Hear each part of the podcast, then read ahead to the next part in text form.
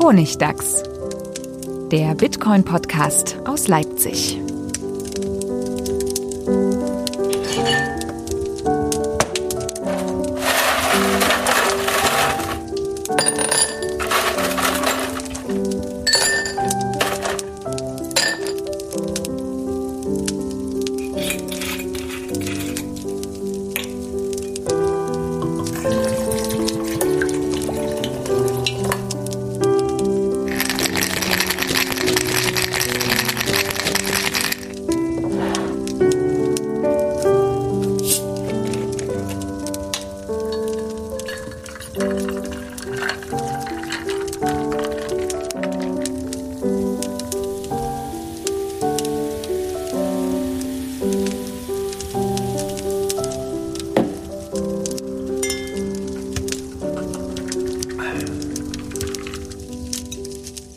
Willkommen zum Honigtags, Folge 74, äh, dem Bitcoin-Podcast aus Leipzig und dem Sommer 2022. Schön, dass ihr noch alle hier seid. Stefan, Manuel, willkommen. Servus. Hallihallo. Und ich bin Friedemann und wir haben nochmal in dieser Zwischenzeit, die Ferien laufen ja schon hier und da, und bevor jetzt wieder noch größere Lücken entstehen, setzen wir uns nochmal zusammen, um so ein bisschen ja, zu besprechen, was so aktuell äh, bei Bitcoin los ist, beziehungsweise aktuelle Erfahrungen, die wir wieder sammeln konnten mit Bitcoin und Lightning und Bücherempfehlungen äh, haben wir dieses Mal dabei und noch so das ein oder andere Thema. Ja, das letzte Mal haben wir uns noch so schön über den Preis lustig gemacht, wie stabil der ist. Da haben wir uns ein bisschen zu weit aus dem Fenster gelehnt, habe ich das Gefühl. Und kaum war die Folge draußen. Aber wir haben gute Neuigkeiten, preisanalysemäßig, denn it's over 9000. Juhu. Oh, warte, schon wieder der genau. Da. Viel besser. Das alte Meme. Äh, ich weiß gar hast nicht. du nicht das Cheap Cheap äh, Ding da? Äh, warte mal. Nein?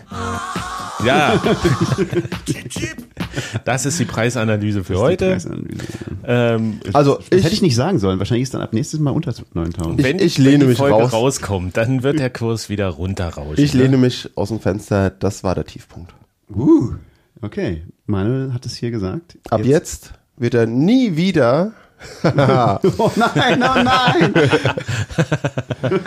so weit runtergehen. Oh, ich kenne, ich, ich musste tatsächlich neulich auch drüber nachdenken an all die Leute, die vor letztes Jahr oder ja, letztes Jahr ging der Kurs ja so hoch, immer gesagt haben auf Twitter, das ist das letzte Mal, wo wir einen Bitcoin-Kurs genau. unter 20.000 sehen werden und so. Das ist so, da all diese Vorhersagen, die altern so schlecht und äh, ihr wisst, wir sind auch keine Nostradar. Mi? Mäh. Mäh. Mus? U-Deklination? Au, au, Außer Manuel, der schon. Ja, ich weiß alles. Ja, aber er verrät es uns halt nicht. Das ist das Problem. Gemacht. Ja, ne, das Wahre verrät er uns nicht. Ach so, du meinst, das war jetzt. Fake. Das ist doch in der Finanzbranche so, ne? Du musst immer eins sagst du und das andere machst du. Das ist auf jeden Fall sehr üblich in der Szene. Also, wenn ihr meinen Newsletter kaufen wollt, dann sage ich euch in dem Newsletter die ganze Wahrheit.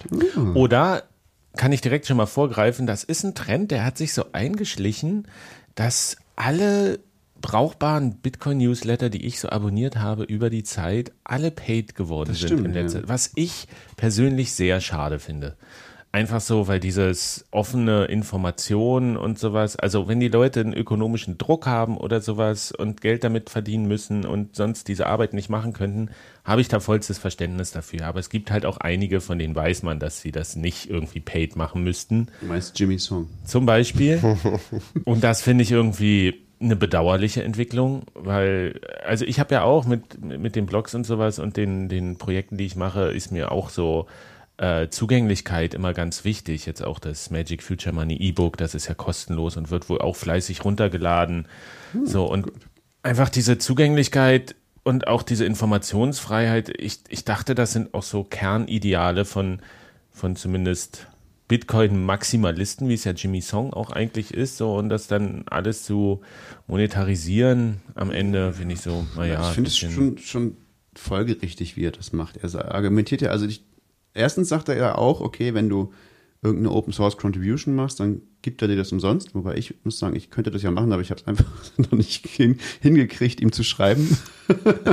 dass ich, ich kriege immer noch den, den Non-Paid, die Non-Paid-Version sozusagen.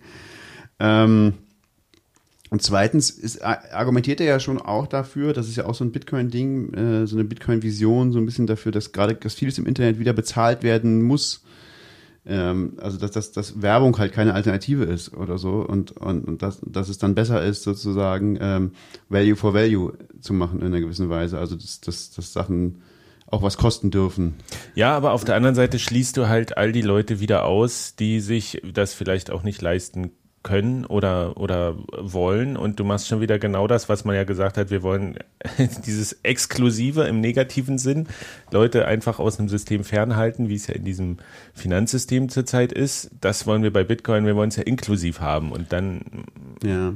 Naja, aber ist Bitcoin inklusiv? Das heißt ja nicht, wir verschenken Bitcoin an alle, die möchten, sondern jeder kann und darf, ohne jemanden zu fragen. Ja. Das heißt ja nicht, dass alles kostenlos ist. Das heißt es nicht, genau, auf jeden Fall. Aber, na, ja, aber du hast schon recht, es schließt natürlich tatsächlich Leute aus. Ähm, ob das jetzt so viele sind und so, keine Ahnung, aber und ob das in dem Fall so relevant ist. Was ich ganz, ganz interessanter finde, ist vielleicht das Modell von, von Sim Harris, der hat ja so einen, ähm, so einen Podcast, der, der sehr, sehr, sehr beliebt ist. Ähm, und da, da, den musst du, glaube ich, abonnieren und musst du bezahlen, wenn du den äh, hören willst, ganz. Der hat nur so, so Previews. Ähm, oder ich glaube auch bei der, der ist so eine Meditations-App, da ist das, glaube ich, auch so. Ähm, das ist auch sehr teuer, ähm, aber du kannst ihm jederzeit eine E-Mail schreiben und sagen, nö, ich möchte es gerne so kriegen, ohne Begründung, glaube ich. Ähm, und dann gibt das dir umsonst, sozusagen. Aber du musst dir halt die Mühe machen, einmal und ihm diese E-Mail schreiben und sagen, ich kann mir das nicht leisten oder ich will mir das nicht leisten oder was auch immer. Mhm. Ähm, ja, aber vielleicht, genau das ist ja, äh, vielleicht von Leuten wie Jimmy Song hätte ich mir auch mehr gewünscht, vielleicht nicht so, äh, ich, läuft das auch über Substack oder sowas? So ein klassisches Modell, wo du dann deine Kreditkarte hinterlegst, um ihn zu weiß bezahlen. Ist das, genau, ist das, also kann man da nicht experimentieren und sich was bauen? Ich meine, er kann doch coden irgendwie. Warum hat er denn keine Lösung, die mit Bitcoin oder Lightning funktioniert? Zumindest ist die jetzt nicht so, bewirbt er die nicht aktiv. Echt? Man kann, das, kann, man kann das nicht mit Bitcoin bezahlen? Das würde mich ja wundern. Das ist doch bestimmt benutzt. Ich habe jetzt nicht versucht, den zu kaufen. ich auch nicht. Aber er sagt, also zumindest steht das nirgendwo aktiv ich kann beworben. Mir halt auch echt immer die Person nicht vorstellen, die für irgendwelche Bitcoin-Newsletter bezahlt. Es gibt einfach, es gibt doch viel zu viel Informationen. Ich kann mir nicht vorstellen. Es gibt welche. Also ich habe einen. Okay, du bezahlst einen, einen ja. Newsletter. Für ja. Bitcoin.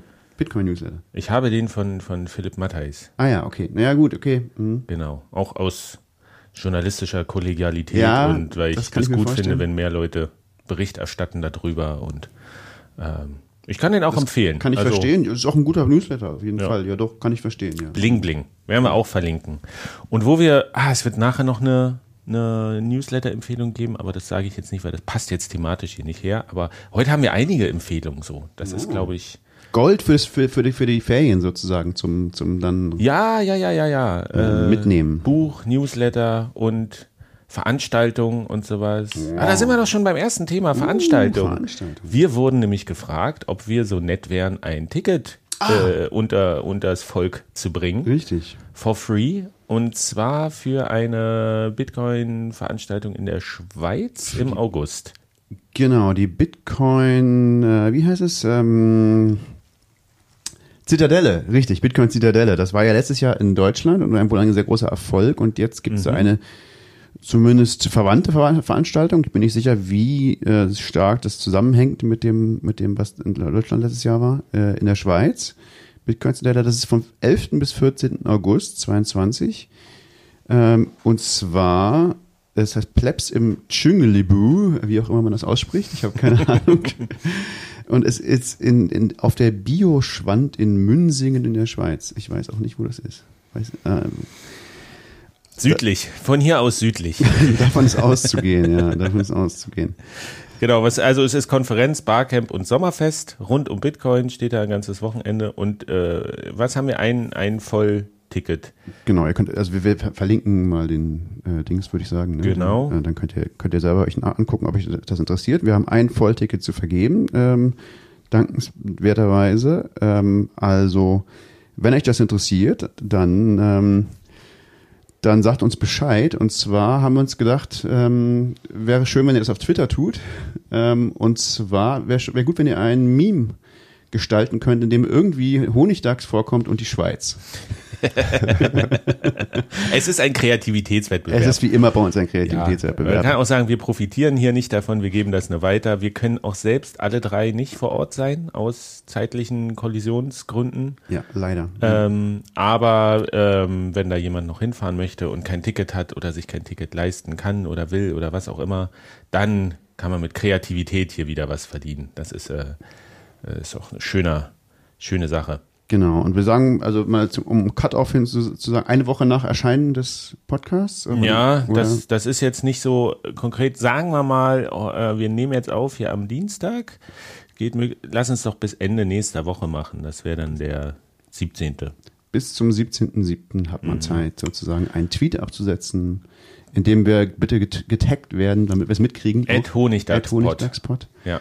Ähm, in dem Honigdachs vorkommt und die Schweiz. Und dann schauen wir auch mal, wer so die meisten Likes und alles kriegst, äh, kriegt. Aber am Ende hast du schon gesagt, Stefan, Wir du, bist heute, du bist der Judge. Ich bin der Judge und der Rechtsweg ist ausgeschlossen. Vollkommen subjektiv, allerdings vielleicht beeinflusst von schönen Faktoren. So, das hätten wir. Da ist doch schon mal das erste schöne Thema. Dann ähm, gibt es noch andere äh, quasi Hausmitteilungen, wie man es ja so schön nennt. Ähm, Housekeeping. Housekeeping. Nein, und zwar bei mir ist jetzt am Wochenende offiziell das Magic Future Money Projekt zu Ende gegangen. Und weil wir hier so viel darüber berichtet haben, wollte ich das noch kurz mal erwähnen. Also jetzt am Wochenende war in Berlin nachgeholt die Release Party vom Buch und es war, äh, Es war sehr heiß. es war sehr heiß, aber es schön. war toll. Es war eine alte Bank. Filiale. Im Tresor unten waren die Bücher gold beschienen und glitzerten da vor sich hin. Und das war so eine mega schwere Tresortür und äh, ich hatte mir so eine Playlist mal bei Spotify rausgesucht zum Thema Geld und Gold und sowas. Da kannst du, da gibt's echt eine bunte Mischung. Könnt ihr übrigens auch suchen, wenn ihr die mal hören wollt. Auf Spotify einfach Magic Future Money eingeben. Dann sollte die kommen. Da sind wirklich auch ein paar Klassiker dabei, die man da nicht erwartet hätte. Ähm, aber die Autoren, es waren viele Autoren da, haben gelesen, ähm, haben sich auch untereinander vernetzt. Äh, Es gab noch die Preisverleihung vom Cyber- und Cypherpunk. Preis, der von Fulmo gestiftet wurde. Und es war einfach eine sehr schöne Veranstaltung. Und es ist halt wichtig, so ein Projekt immer zum Abschluss zu führen. Und nachdem das jetzt im Ende letztes Jahr beim Erscheinen des Buchs wegen Corona nicht stattfinden konnte, war das jetzt der Abschluss. Und damit ist jetzt quasi offiziell das Magic Future Money Projekt erstmal beendet, aber es, es wirkt natürlich noch nach. Und daraus ergibt sich auch immer wieder noch was. Also Bücher sind noch da, Projekte ergeben sich. Äh, vielleicht werde ich auch hier und da nochmal eine Podcast-Folge machen oder doch nochmal was auf dem Blog schreiben. Und ich habe, glaube ich, eine Einladung bekommen zum Süddeutsche Zeitung Investorentag, ähm, weil es da auch um die Zukunft des Geldes gehen soll. Und da kann man das. Also, das, das ist halt das Schöne. Das Projekt ist jetzt beendet, aber das Thema bleibt uns noch ein bisschen erhalten. Und das ist jetzt. Also als Herausgeber eines Buches hat man ja auch gleich einen ganz anderen Status. Ach so, welchen denn? Herausgeber eines Buches. Höre ich da einen leicht neidischen Ja, ja. Das kannst du schon hören. Auf jeden Fall. Das ist schon toll. Okay, und Wie dann. lang, sorry, äh, wie, wie lange hat das Projekt jetzt äh, insgesamt gedauert? Also wie lange ist das jetzt her, dass, dass du angefangen hast damit? Oder Anfang? Oktober 2020. Ah ja. Also okay. anderthalb, ein und ein Dreivierteljahr Okay. jetzt. Am Anfang stand die Frage, was ist die Zukunft des Geldes? Genau. Hast du deine Antwort gefunden?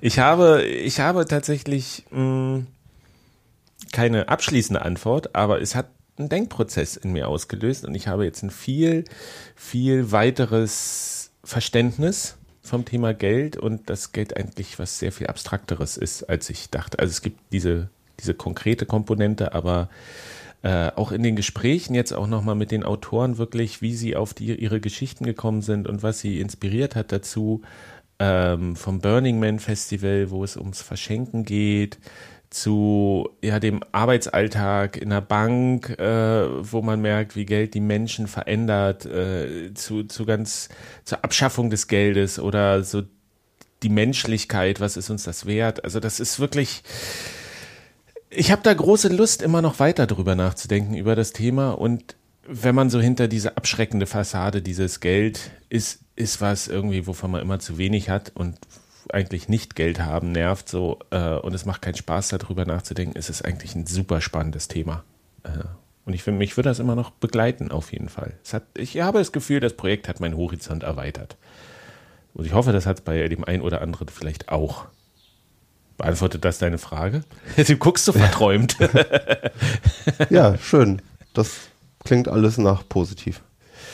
Ja, andere Sache ist, äh, ich hatte es ja auch schon angekündigt, äh, dass ich in Darmstadt sein werde, ähm, um zum Thema Bitcoin und Demokratie zu recherchieren. Und das geht jetzt auch kommende Woche los für fünf Wochen insgesamt. Und da steht jetzt auch fest, dass ich auf jeden Fall zwei Vorträge vor Ort machen werde. Einen generellen Bitcoin-Vortrag und einen, wo es um die Ergebnisse geht oder den Zwischenstand der Recherche, der sich in dieser Stipendiumzeit ergeben hat äh, und wer in der Gegend ist und vorbeikommen will. Der genaue Ort steht noch nicht fest, aber in etwa schon ähm, das Datum. Und zwar ist der allgemeine Bitcoin-Vortrag am 26. Juli und der Bitcoin und Demokratie-Vortrag wird dann am 9. August sein. Also wer in Darmstadt oder Umgebung ist, kommt gerne vorbei. Ich werde das auch irgendwo nochmal, vielleicht auch über den Honigdachs Twitter-Account, wenn wir das nochmal ein bisschen bekannt geben, wenn, wenn da die genauen Daten stehen. Ansonsten, wer sich mal treffen will oder sagt, ah, wenn er schon in der Gegend ist, kommt doch hier auch nochmal vorbei und bringt den Vortrag mit. Hier gibt es interessante Leute, dann schreibt mir gerne eine Mail oder sowas. Es gibt wohl auch ein Bitcoin-Meetup oder ein 21-Meetup in äh, Darmstadt selber. Es gibt ja eine große Community in Frankfurt und da werde ich mal ein bisschen da rumschnüffeln. Ich finde das übrigens ein bisschen komisch, dass es Bitcoin-Meetups und 21 Meetups gibt. Ich finde das befremdlich. Also ich ehre die, die Leute, die sagen, wir wollen hier was aufbauen und machen, aber so Subgruppen-Meetups, die dann aber 21 Meetup heißen, finde ich irgendwie, ich finde es ein bisschen komisch. Das hat auch schon wieder so was Ex Exklusives und Ausschließendes für mich. So ein Geschmäckle. Aber ist vielleicht auch meine persönliche Meinung. Ja, ist halt deren Branding, ne? Ich weiß nicht, warum das so nötig ist. Ähm, keine Ahnung. Ja. Die wissen wahrscheinlich mehr über Marketing als wir. Vermutlich. Also für mich sind das alles Bitcoin-Meetups, wenn dann. Ähm, genau. So. Was gibt's noch Neues? Ach ja, doch, Erfahrung aus dem Praxis, Praxisbereich. Das ist tatsächlich, ähm, ich hatte in letzter Zeit wieder viel Gelegenheit, mich nochmal mit der, mit der Real-Life Struggling Bitcoin äh, und Lightning auseinanderzusetzen. Und zwar in zwei Bereichen. Zum einen, ich habe ein neues Smartphone und musste alles umziehen. Das war echt, war mir nicht bewusst, wie ätzend das ist. Ich dachte, da sind wir weiter. Und ich kenne mich jetzt nicht aus, so im Detail, aber bei Apple, ich glaube, mir hat mal jemand erzählt, da gibst du dein altes Smartphone ab und dann kriegst du dein neues rausgegeben und du machst genauso weiter wie vorher. Ist das so? Wenn das stimmt, äh, also muss ich sagen, dann ist das megamäßig im Vergleich zu dem, was irgendwie auf Android möglich ist. Da hast du zwar so einen Service hier, Telefon klonen oder sowas oder synchronisieren und dann hat das neue Telefon alle Apps drauf, auch in den Ordnern irgendwie, wo du sie haben willst, aber dann machst du eine App auf und ist wie neu. Mhm. Musst jede einzelne App musst du dir neu einrichten, von aber eben auch die Banking Apps und die Bitcoin Apps und die Authentifizierungs-Apps und alles wirklich. Also wenn du da ein Online-Konto hast und dich einloggst, ist das relativ leicht. Das ist so krass. Das ist echt eine, eine absolute Zumutung. Es dauert drei. Tage irgendwie. Ja. Und richtig schlimm ist es, wenn dein ursprüngliches Telefon kaputt ist. Wenn du da nicht mehr drauf zugreifen kannst. Wenn du, wenn du sagen kannst, okay, ich ziehe mir aus dem alten jetzt noch, erstell mir da das Backup, um das ins neue reinzuspielen. Meine Podcast-App, ja, da musste ich da erst wieder die Podcasts in Google Drive synchronisieren, um das dann in derselben Podcast-App auf dem neuen Telefon wieder abzurufen und so. Also das war schon wirklich ein, ein Struggle, aber es war ganz interessant zu sehen, auch nochmal, wie ist das mit den, mit den Bitcoin- und Lightning-Apps. Da ist das Umziehen ja nicht ganz so trivial. Also bei den reinen Bitcoin-Apps, wer schon länger dabei ist, der weiß das ja, man hat einen Seed und den spielt man dann irgendwie ein und dann taucht die Wallet wieder auf mit dem Guthaben und das ist eigentlich relativ reibungslos.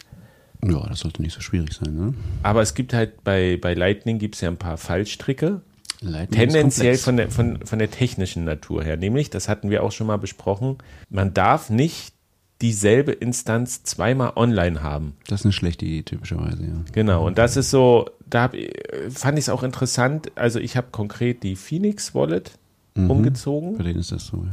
Da hat man ja ein Lightning, Lightning-Kanäle quasi. Und äh, ich hatte beide Handys und dachte so, wie mache ich das jetzt? Und äh, es war tatsächlich interessant, weil sie haben gesagt, bitte achte darauf, auch mit Nachricht, die du bestätigen musst, dass du das nicht nochmal woanders offen hast. Also habe ich das alte Telefon in Flugmodus versetzt, dass ich, weil du hast natürlich auch das Interesse zu sehen, ob das klappt. Und ob das klappt, siehst du, wie viel Geld ist in der alten Wallet, also machst du die auf und dann machst du das Backup in die neue, um zu sehen, ja, es ist genau der gleiche Betrag da. So, das ist ja dieses natürliche Bedürfnis, das zu überprüfen. Ja. Don't trust, verify. Ja, richtig.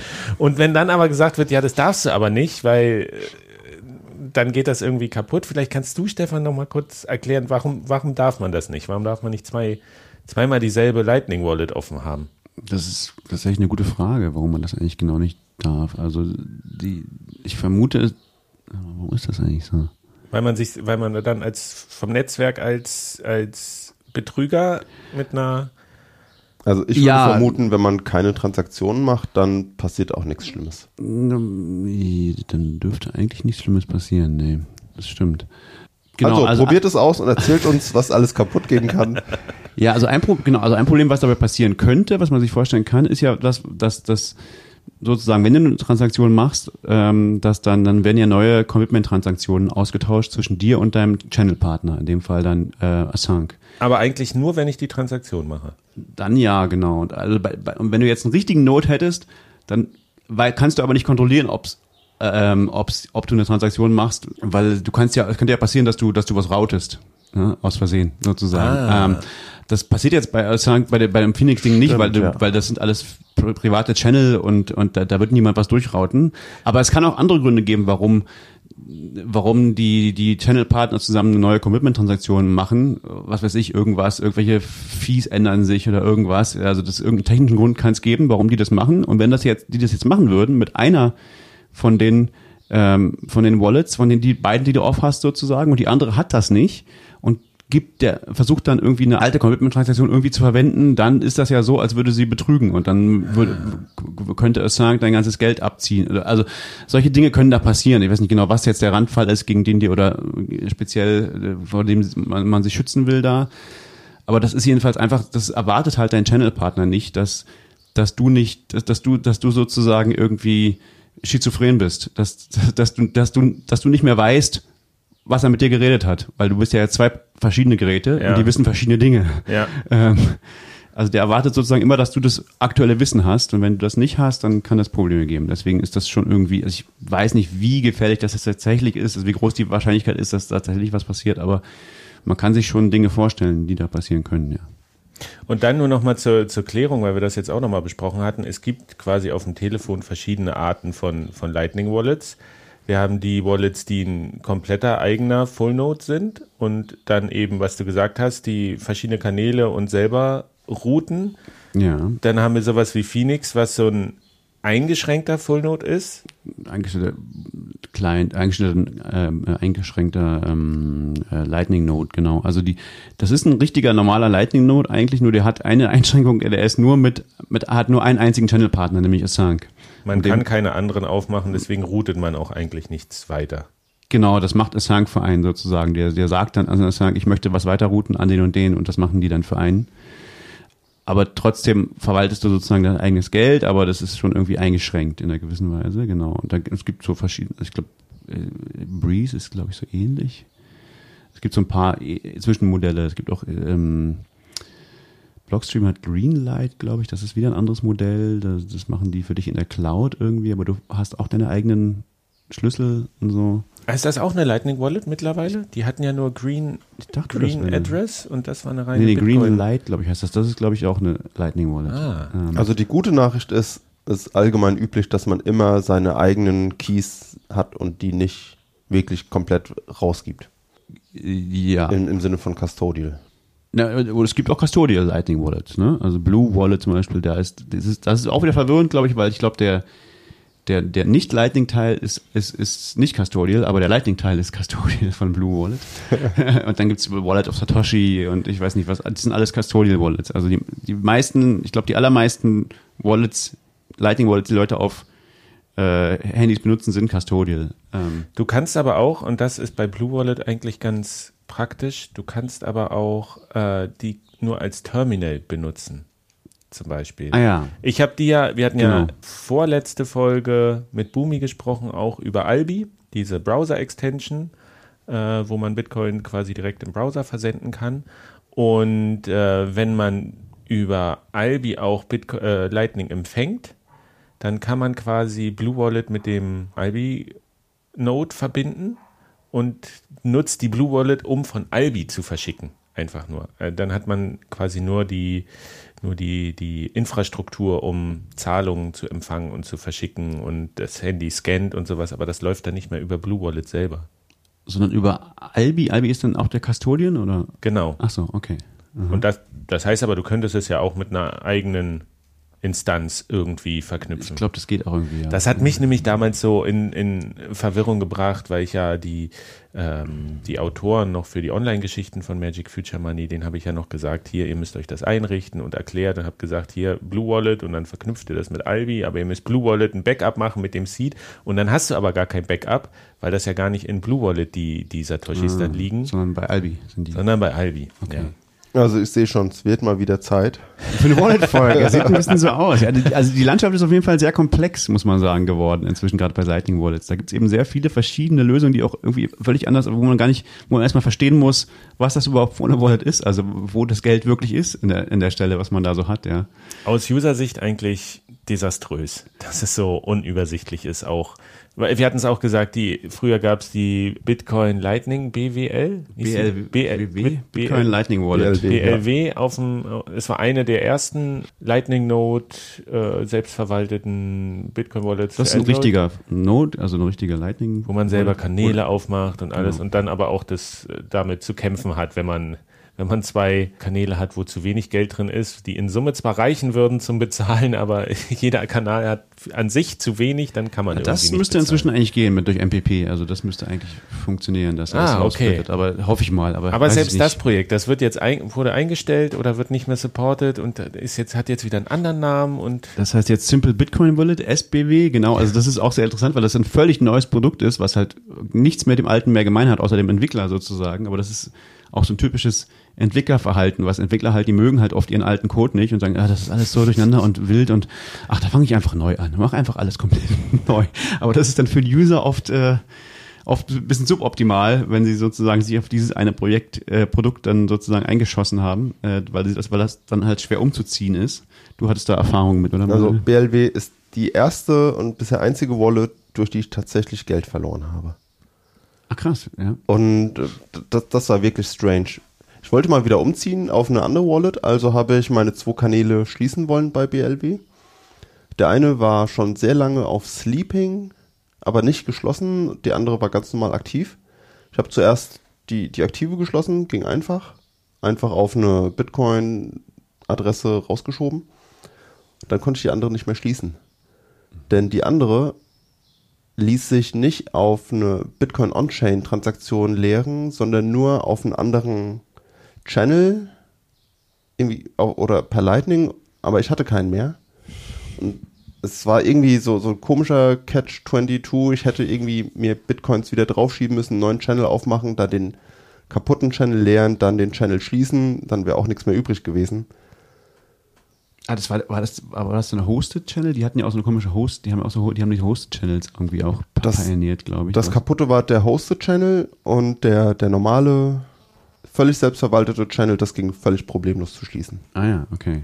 Ja, also ein Hosted-Channel ist ja eigentlich kein richtiger Kanal, das ist ja einfach nur so ein, so ein virtueller Kanal, sozusagen ein Deal, den du mit denen hast irgendwie. Äh, ich weiß nicht, wie, so, wie, wie da Geld reinkam, sozusagen, oder? Das weiß ich auch nicht mehr. Interessant. aber es klingt zumindest nicht so, als hättest du super viel Geld verloren. Das war nicht sonderlich viel und es war so wenig, dass ich irgendwann gesagt habe, okay, ich deinstalliere die Wallet jetzt einfach und denke nicht mehr drüber nach.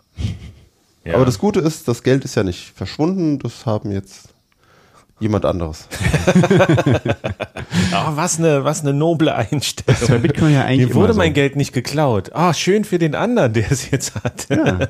Wenn mal die Brieftasche weg ist, freut man sich immer für die anderen. Das ist Der hat es eigentlich. vielleicht nötiger als man selbst. Das habe ich mir, das denke ich mir das, das halt auch manchmal. So bei Sachen, die einen geklaut werden oder so. Und ich denke, ja, es ist jetzt schon doof, aber. Boah, eigentlich- wenn du die Schrottmöhre von Fahrrad klaust, dann gönn Eigentlich hat es per Default jemand anderes, der es niedrig, der es wichtiger braucht als ich. So. Sonst würde er es ja nicht klauen müssen, oder? Also ich weiß nicht. Weiß ich nicht. Das ist auch gut jetzt mit dem Bit- Interessante Theorie. Ist gut mit dem Bitcoin-Kurs. All ihr armen Schlucker, die ihr noch keine Bitcoins habt, jetzt ist eure Chance. Ich gönne es euch. Kauft Bitcoins. Sehr gut. Was, was aber tatsächlich sehr gut funktioniert hat, um auf das Thema zurückzukommen, ist diese, diese Wallets umzuziehen. Es hat unterm Strich war es sehr einfach und reibungsloser als ich dachte. Bei Phoenix hat das problemlos funktioniert und Blue Wallet habe ich auch wieder hergestellt. Das ging alles wirklich binnen Minuten. Wo ich sagen muss, unterm Strich ging es leichter als die Banking-Apps wiederherzustellen. Ja. Beziehungsweise nicht die Banking-Apps, sondern die Authentizi Authentifizierungs-Apps. Mittlerweile, wenn man so dieses Fototan-Verfahren hat zum Beispiel, dann hast du ja so einen Brief irgendwann mal bekommen, wo so eine Grafik ist, so ein QR-Code, den du abscannst und dann äh, kannst du dein Telefon da hinterlegen.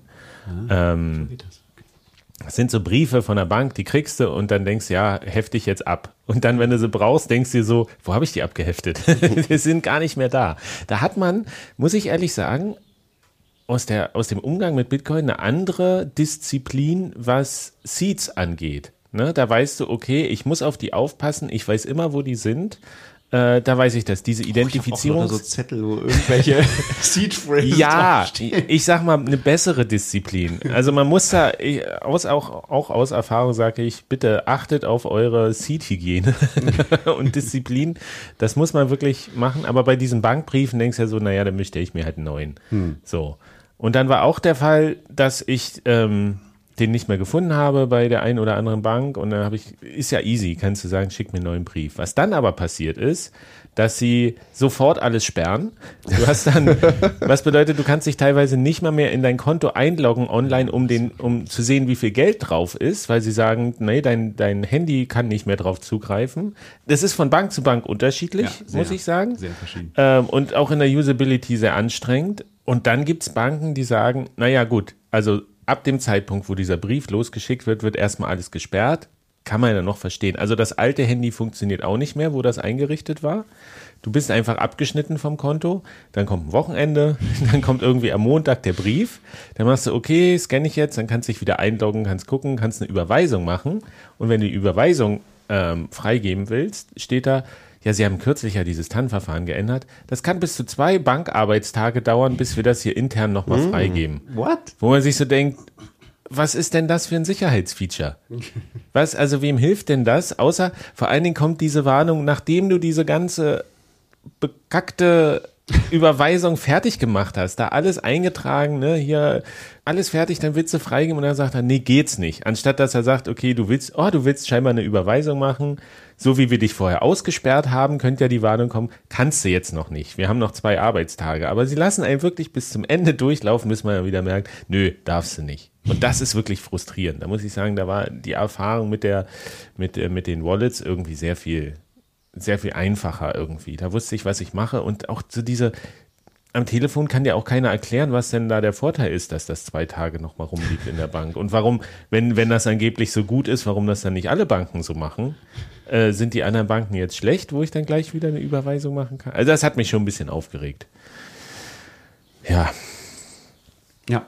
Anderer Punkt, wo wir noch bei Praxiserfahrung sind, ist bei der bei der äh, Magic Future Money Release Party jetzt am Wochenende gab es ja nochmal Bücher auch zu kaufen und ich wollte ja nicht mit, mit Geld da hantieren, weil ich ja auch irgendwie rumgeflitzt bin und habe deswegen gedacht, Bitcoin Lightning Only und habe deswegen in diesem Zusammenhang auch nochmal überlegt, ich meine statische Bitcoin-Adresse, wo man sagen kann, hier schickt das Geld hin, nimm dir ein Buch, easy. Lightning ist ja nicht so trivial mit den, mit den Invoices. Und dann habe ich aber zum ersten Mal diese Lightning Address ausprobiert, wo auch die Leute dann sagen, hä, was ist denn das? Wieso steht denn da eine E-Mail-Adresse? ähm, also das kann man sich ja auch einrichten. Zum Beispiel komfortabel, kann ich nochmal auf Albi verweisen. Albi macht das auch, ja. Ja, da kriegst du gleich eine. Das ist ja quasi so ein, es ist wirklich ein Format wie eine E-Mail-Adresse. Also bei mir war es jetzt correspondent at getalbi.com. Was ja schon mal verwirrend ist, wenn man nicht weiß, was sich dahinter verbirgt. Aber es ist ja quasi diese, diese, diese ganze Invoice-Infrastruktur wird so ein bisschen abstrahiert. Und das hat tatsächlich gut funktioniert, weil ich konnte das dann auf einen Zettel drucken.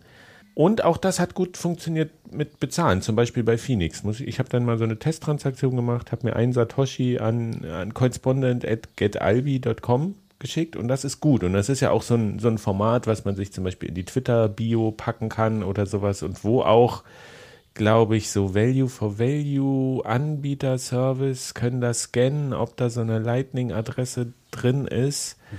Für mich ist es von, als, als Nutzer von außen aber immer noch so ein bisschen magisch, wie das denn funktionieren kann, ähm, dass da dass da eigentlich nur so eine E-Mail-Adresse steht, wo aber klar ist, dass da irgendwie Lightning da drin steckt. Oh, ich halte es für eine ganz dumme Idee, dieses E-Mail-Adressenformat zu benutzen. Da werden Leute unweigerlich Geld verlieren, indem sie irgendjemanden irgendwas schicken, geht nicht. scheinbar. Du kannst da kein Geld verdienen mit. Doch, die Leute werden Geld verlieren kann man mit allem. Nee, weil das funktioniert ja, also genau, wie funktioniert das eigentlich, ist eine gute Frage. Also äh, ich glaube, es gibt dir ein, ähm, auf diesem Ding ist ein Webserver ähm, und das, das gibt, glaube ich, ein LNURL äh, String dir zurück und das wiederum, da ruft dann dein, dein Lightning-Client bei, bei dem Empfänger an und sagt, ich hätte gerne Invoice. Und dann gibt er dem eine Invoice. Und Ja. dann bezahlt er die Invoice. Also, also das heißt, da, da, du kannst nicht einfach, wenn, wenn da jetzt niemand ist, der das empfangen Dann will, antwortet keiner, klar. dann antwortet keiner. Also das muss schon irgendwie, ne, also es muss schon, da muss schon irgendwas an, an der anderen Seite sein, sozusagen. Also so einfach kann man da jetzt kein Geld verlieren. Das ist schon, so, also ist schon ein bisschen Magic dahinter. Also, also ich weiß nicht genau wie, ich vermute, dass das änd- ändert sich eben auch noch, weil jetzt ja Bolt 12 ähm, Offers äh, sind ja gerade ja gerade verhandelt, wa- was da jetzt passiert und was damit und so. Das soll ja teilweise LNUL ersetzen oder mit dem integriert werden oder so, keine Ahnung. Aber ich, ich glaube, das funktioniert irgendwie intern damit. Also es ist im Prinzip einfach nur eine, ein Webserver sozusagen, der da läuft an der Adresse, der, der dem, der dir dann sozusagen so irgendwie eine LNUL oder eine Offer oder sowas gibt, was du dann, was dann wieder dein, dein Client mit dem Empfänger-Client verhandelt. Und es hat teilweise funktioniert. Das ist vielleicht auch noch das, was ich jetzt aus der Praxis berichten kann. Also einige konnten ein Buch kaufen, direkt über diese, diese Lightning-Adresse. Ähm, bei anderen ging es einfach nicht. Und Fehlermeldung ist ja dann wie immer, oh, das könnte alles sein. Muss man dann gucken. Also manche haben dann an die On-Chain-Adresse das einfach geschickt mit niedrigen Gebühren. Ging auch, aber es ist... ähm, also mein, mein Fazit ist gemischt. Es war sehr angenehm, das zu machen, weil es ist, es ist simpel, äh, einfach so eine Adresse dahin zu, zu drucken, ist sogar noch einfacher als so ein QR-Code. Den musst du dir auch irgendwie raussuchen. Aber man kann das hoffentlich auch als QR-Code dann machen, oder? Also Nicht, sonst muss ich das ja mit der Hand eingetippen, das ist ja schrecklich. Ja, das ist dann wieder, da fehlt es irgendwie auch noch so an der Infrastruktur, dass dir das immer automatisch ausgegeben wird. Irgendwie, dass du das leicht erzeugen kannst mit, mit Wallets und sowas. Also diese Empfängerseite ist manchmal noch ein bisschen, ähm, ah, da gibt's noch, es gibt noch so viel, was man besser machen könnte. Ja. Es funktioniert, aber es funktioniert noch nicht optimal. Mir, mir, mein Problem hat es erstmal gelöst an der Stelle. Das fand ich gut. Aber ja, es ist noch verbesserungswürdig. Und man braucht halt diese Infrastruktur im Hintergrund. Also man braucht entweder einen eigenen, eigenen Node, der, auf dem diese, dieser Webserver läuft, der das dann auflöst und die Invoice erstellt, oder man braucht eben so einen Anbieter wie, wie Albi, über den Genau. das dann funktioniert. Aber prinzipiell ist es eine, eine schöne Sache und es ist immer mal nett, in so Praxistests das auszuprobieren, auch wie, ja, wie, wie nutzerfreundlich Bitcoin und Lightning ist. Und du hattest ja vor ewigen Zeiten, Stefan, auch mal gesagt, so dass, dass du erwartest, dass das noch ewig dauern wird, bis Lightning wirklich so ähm, einen guten, massentauglich ist. Und es ist wirklich, also du hattest recht an der Stelle. Das ist, Ja, es ist, es ist in so einem Zwischenstadium, ne? Es ist irgendwie noch so ein, es ist so halb, also ich habe wird es aber immer sein. Ich fürchte, es wird es immer sein. Ja, nicht, ich glaube, es gibt einfach, ich, ich finde, man sieht da jetzt schon so eine, so eine Zweiteilung. Also, das, ähm, ich habe da eben völlig verschiedene Erfahrungen auch gemacht. Ich habe jetzt gerade neulich auch, war ich auch wieder sehr, sehr, sehr enttäuscht, weil ich wollte, hatte eben, habe eben auch in meinem Handy auch so eine Phoenix Wallet. Und Phoenix nimmt ja inzwischen irgendwie auch ein Prozent und mindestens 3000 Satz, um, um jetzt äh, einen Kanal zu eröffnen ähm, wieder. Und das finde ich inzwischen schon relativ teuer, aber ich habe ja ganz viele Kanäle offen, die sind halt nur leer. Und deswegen habe ich, hab ich gedacht, naja, okay, kann ich mir einfach Geld über Lightning von meinem eigenen Lightning-Node schicken. Ähm, hat aber nicht geklappt. Also das Höchste, was ich geschafft habe, war mal 20.000 Satz dahin zu schicken. Das sind vier Euro. Äh, mehr, mehr ist mir nicht gelungen. Und diesen Und, und, das, glaube, äh, wir, nee, nur noch mal, um den Kontrast darzustellen. Was war das Höchste, was du mit, mit René, äh, mit, äh, mit eurem, äh, mit den Pickard Payments geroutet irgendwie durchs Netzwerk? Da habt ihr doch gigantische Summen. ja, das war irgendwie 0,3 irgendwas Bitcoin. Also so, das ist ja heute auch nicht mehr so viel. Aber ich weiß nicht, wie viel ist das jetzt? Ähm, das sind dann, äh, keine Ahnung, paar, paar tausend Euro, ja. Ja, Ähm, und, und jetzt hast, bist du bei vier, vier Euro trotzdem noch da, da bin ich dann gescheitert. gescheitert, ja. Also das, das ist eben, das, das ist schon krass. Also und, und das ist jetzt auch kein, also das ist, das ist ein, mein, mein anderer Note, also äh, ein Note, den ein Freund von mir hat. der ist hinter Tor und, ist halt einer, der, der irgendwie auf mit mit mit CL Boss automatisch läuft auf ähm, ähm, das heißt nicht mehr äh, Sea Lightning, das heißt jetzt Core Lightning. Das heißt, er hat auch relativ viele Kanäle offen eigentlich und also die Liquidität ist auf jeden Fall da, aber es ist, es ist schon erstaunlich, dass dann halt so wenig da da nur rausgeht und ich glaube, es liegt unter anderem daran eben, dass er halt dass dass dass es halt noch nicht so dieses dieses ähm, Min-Cost-Flow-Modell zur, zur Routenfindung benutzt, das, das ich da mit René ähm, beschrieben habe letztes Jahr und was jetzt langsam so bei den ersten Leuten ankommt. Ich vermute, das ist einer, einer der Gründe, warum das nicht geklappt hat. Aber das ist wirklich, dass es so, so schlecht geht. Also das, ich meine, das, das, das ist ja wirklich, das hat mich umgehauen, dass das einfach nicht funktioniert, so im wilden Lightning-Netzwerk. Dagegen andererseits, dagegen steht für mich halt diese Erfahrung, dass als ich in, in El Salvador war, da habe ich ja ganz viel mit dieser Phoenix Wallet bezahlt. Und das hat einfach immer geklappt, in jedem Laden, immer. Also außer, es hat natürlich dann auch wieder teilweise nicht geklappt, weil die Software von dem, von den Empfängern nicht geklappt hat, also weil, weil die halt Chivo benutzt haben oder so, und dann hat, das hat das dann nicht angezeigt, aber die Lightning-Zahlung ist immer durchgegangen. Immer. Bei irgendwie 50 Mal hintereinander oder so. Das, das heißt, da ist irgendwie dieser Eindruck, wenn, wenn äh, Lightning funktioniert super, wenn sich der Anbieter drum kümmern. Also wenn sozusagen der Sender und der Empfänger jeweils irgendwelche Anbieter sind, die, die sicherstellen, dass die Liquidität gut da ist und dass, dass die auch gefunden wird, ähm, dann funktioniert es super. Aber wenn das einfach nur sozusagen so ein automatischer Prozess ist, den du selber irgendwie in der Cloud oder irgendwo betreibst mh, und dich nicht drum kümmerst, dann ist es schon noch sehr, sehr sketchy. Und ähm, da, das wird wahrscheinlich auch lange so bleiben oder immer so bleiben. Ja, Ähm, aber ist, ist, ist das nicht genau dasselbe, wie wenn du jetzt einen Webserver einfach normal hast? Ich meine, jetzt Genau. zum Beispiel, du kannst einen Blog betreiben und du gehst zu, zu Medium oder sowas und es wird immer schön angezeigt. Genau. Du hast nie Bugs, du musst nie Updates machen. Dann kannst du irgendwie bei äh, eine WordPress-Instanz selber laufen lassen auf einem auf einem Webserver trotzdem vom Anbieter, da wird auf jeden Fall die Infrastruktur immer laufen. Du musst halt vielleicht noch mal ein bisschen selber deine WordPress-Instanz machen oder du machst halt alles selber. Du machst es bei dir zu Hause, dann kann auch niemand auf diese Website zugreifen, weil du nur so und so viel Upload hast. Ja, so, und dann, dann Ähm. kommt eine DDoS-Attacke oder keine Ahnung. Und wenn du alles selber Genau. machst und dich dann nicht drum kümmerst, na dann zerfällt das irgendwann. Das ist ein ja guter Punkt. Das ist ein sehr guter Punkt. Ich glaube, das ist tatsächlich ein guter Vergleich, weil das eben, das Web ist heute auch so kompliziert, dass wenn du das alles selber machen willst, dann klappt das halt auch nicht. Ja, oder ist eine Lebensaufgabe. Oder ist eine Lebens genau, also oder es ist, du musst halt wirklich viel Aufwand reinstecken und man, es funktioniert nur so gut, weil es halt kommerzielle Anbieter gibt, die da ein Interesse daran haben, dass das funktioniert und bei denen funktioniert es halt dann. Und genauso ist es halt, glaube ich, bei, bei Lightning auch. Also das kann gut funktionieren, aber halt nur, wenn jemand damit Geld verdient, dass es auch, äh, dass es auch funktioniert. Ja. Konntest du nachvollziehen, wo genau die Transaktionen stecken bleiben? Nee, also ja, also dieses Wohnen halt einfach, es gab immer Temporary Wire Failure, ist so dieser typische Standardding, das ist einfach das, was irgend, das, also, dass irgendjemand auf dem Weg dann halt sagt, ja, die Liquidität ist nicht da wahrscheinlich. Also, da- also da, da geht's nicht weiter durch. Und das war nicht immer an der gleichen Stelle, sondern es war halt einfach an verschiedenen Stellen, aber der hatte halt, was weiß ich, 20 Routen probiert und dann hat er gesagt, oh nee, finde ich nicht, finde keine Route. Und ich so, hä, okay, und das kann doch aber nicht sein bei 20.000 Satz oder so. Ey, das, das ist so wenig Geld.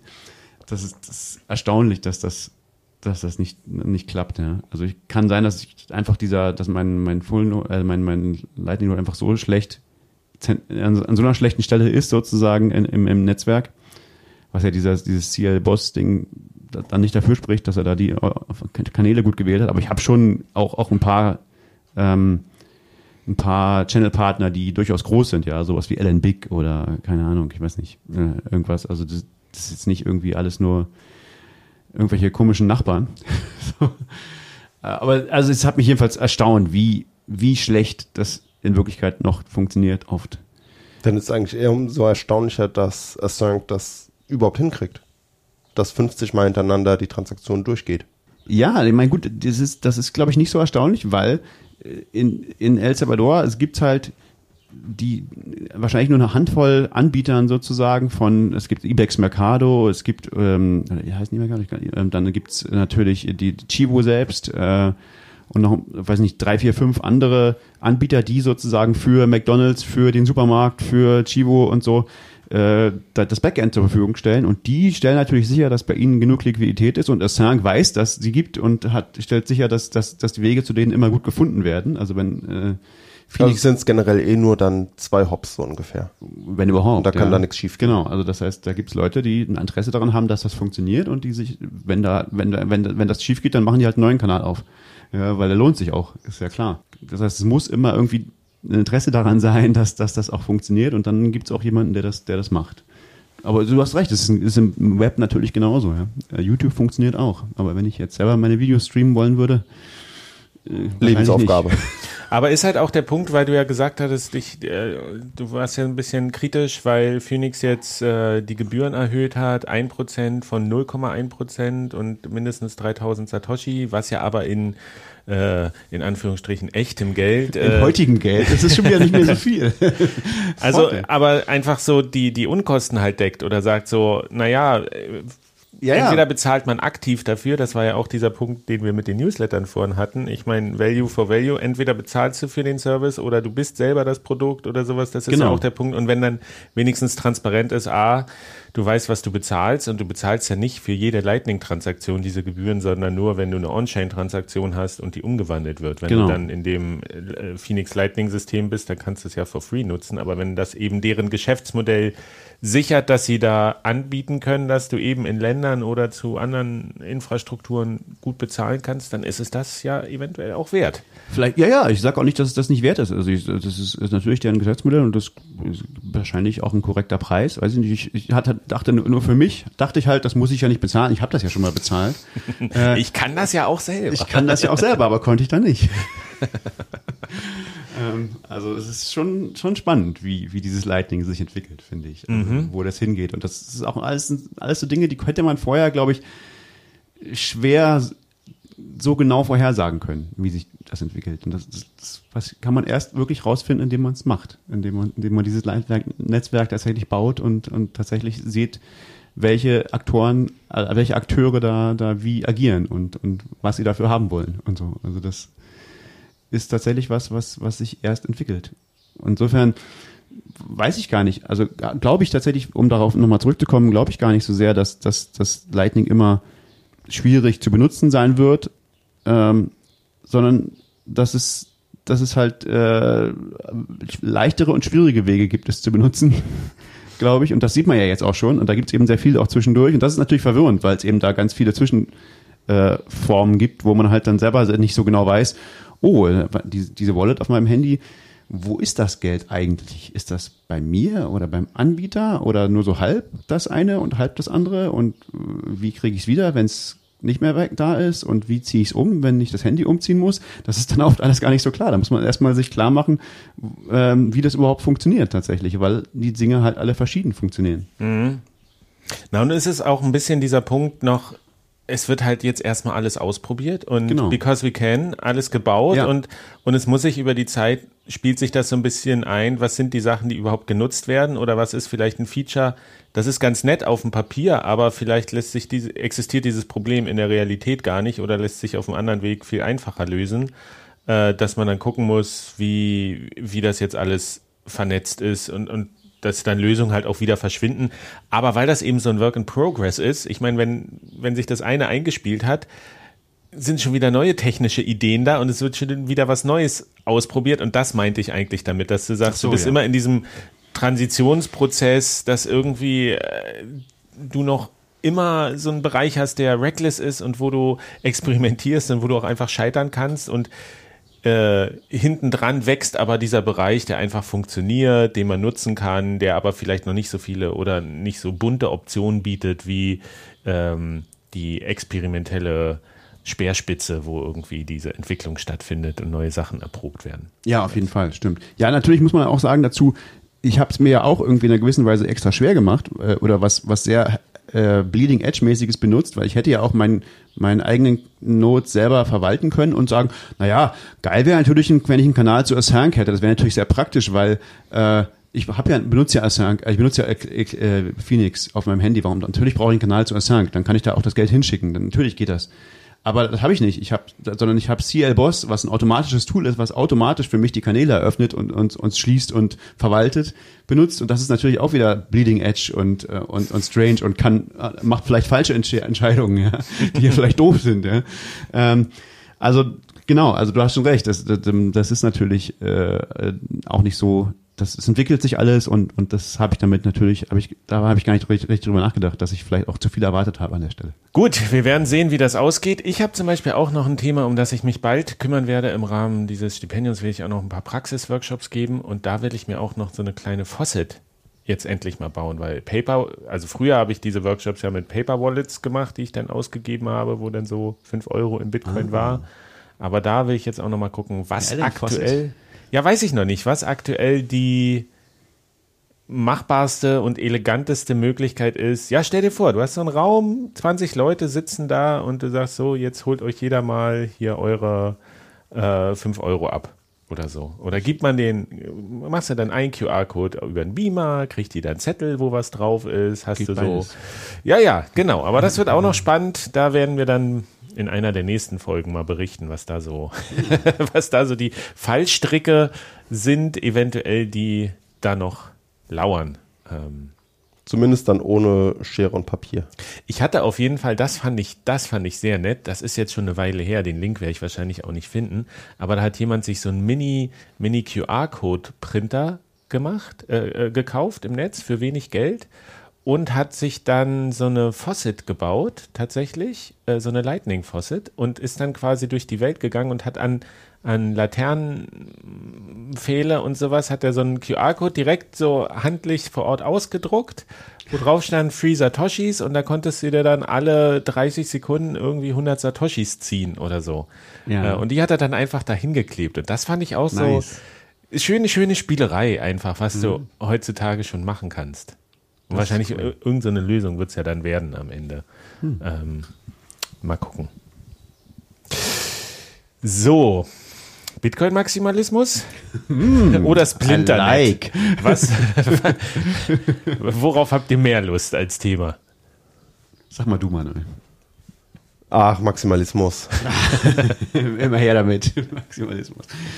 Ja, Maximalismus. Es, es, ist, es ist irgendwie komisch, finde ich, dass, dass der, das Thema jetzt wieder so da ist. Also, weil ich bin ja der Meinung, die Maximalisten hatten wieder recht, wie immer.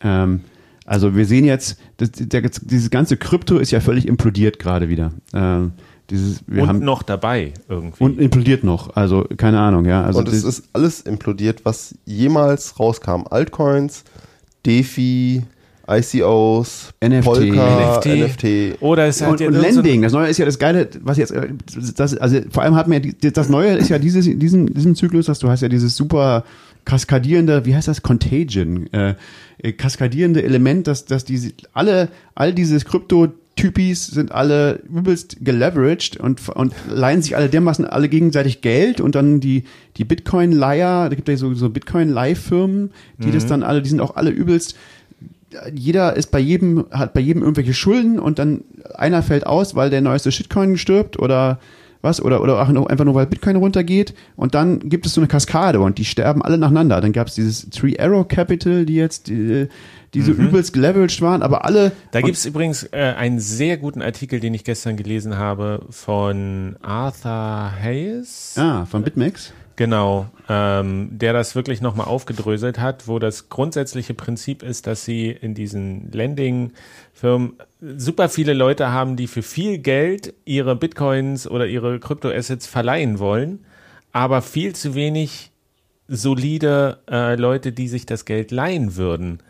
Äh, Mhm. Und deswegen, dass sie immer größere Risiken eingehen mussten, das Geld halt irgendwo loszuwerden, um diese äh, krassen, was teilweise 20 Prozent irgendwie äh, Rendite, die da drauf versprochen wurde, die halt super viele Leute angezogen haben, da Geld reinzustecken, aber die wussten gar nicht, wo sie das rausteilen so, äh, rausgeben sollen, um diese Rendite zu erwirtschaften. Ja. Ähm, Gibt es einen sehr guten Artikel, den kann ich nochmal verlinken, den ich übrigens fairerweise, ich muss es sagen, über den äh, Newsletter von Jimmy Song gefunden habe, die Free-Version. Also er macht schon auch noch ordentliche Sachen. Ähm, Ja. äh, sehr lesenswert, wirklich. Also äh, erklärt auch wirklich dieses gesamte Landing-Business nochmal ein bisschen und Muss ich mir mal durchlesen. warum das, warum das so äh, implodiert ist und auch so krass. Und es ist am Ende wieder Gier und eigentlich die, das Nachbauen des Finanzsystems, Genau. was zur, was zur, zu den ganzen Blasen und zum letzten Crash auch geführt hat, Es- nur eben mit anderen 1, Mitteln. 1 ist zu nur ein 1 Turbo. Kopie. Es liest sich genau wie 2008, wie, wie die Finanzkrise damals noch alles. Oder wie dieses, äh, wie diese damals, wie, wie war das, äh, Subprime-Krise. Genau. Es ist doch The genau das Short. Gleiche. Die verkaufen irgendeinen Scheiß. Und das, dieses Defi ist ja nichts anderes als dieses ganze Repackaging. Ja, sie verpacken diesen ganzen, dieses ganze Risiko immer wieder und wieder und wieder. Und die Frage ist doch, woher kommt der Yield? Ne, woher kommt dieses, dieses, dieser Yield im Defi? Also woher kommt das Geld? Also 20% den, den 20 Ertrag. Prozent. Irgendwoher müssen sie ja kommen. Und die haben, die haben, also so in dem Newsletter war es, die haben so 8 bis 12 Prozent haben sie wohl erwirtschaften können, aber auf 20 Prozent mussten sie alles aufstocken, äh, teilweise die Firmen, und mussten dann gucken, wie, wo kommt dieses Geld her und mussten das nachschießen, um das rauszugeben. Und es war einfach so ein Business, wo du weißt, ja, irgendwann ist das Geld verbrannt. Und wenn dann nicht das Ökosystem steht und sich selbst erhält, dann ist eh äh, der Ballon geplatzt. Genau. Und, und deswegen wundert mich das halt, und deswegen finde ich, ist meine, also mein Eindruck davon dem Ganzen ist halt, naja, das ist genau das, wo- wovor Bitcoin-Maximalisten die ganze Zeit waren, waren. Dieses Krypto ist halt Bullshit, das ist äh, moralisch daneben und äh, es ist halt nur ein Wiederbauen von der Finanzwelt, wie, wir sie, wie sie 2008 kollabiert ist, in, in noch komplizierter, damit es noch weniger Leute checken. Ähm, und wir haben immer recht gehabt. Aber stattdessen äh, erlebe ich gerade irgendwie so ein, so ein Wiederaufflammen des Diskurses. Die bösen Bitcoin-Maximalisten, die sind doch alle falsch und dumm und böse und äh, es ist einfach. Haben es kaputt geredet. Sie haben es kaputt geredet und ich weiß nicht. In Wirklichkeit ist doch das ist doch Shitcoining eigentlich total super, weil man kann ja gar nicht alles auf Bitcoin bauen. Ja, man kann nicht alles auf Bitcoin bauen, man muss aber auch nicht alles auf Bitcoin bauen, meine ich. Und ich hatte gar, habe gar kein Interesse daran, diesen ganzen Scheiß auf Bitcoin nachzubauen.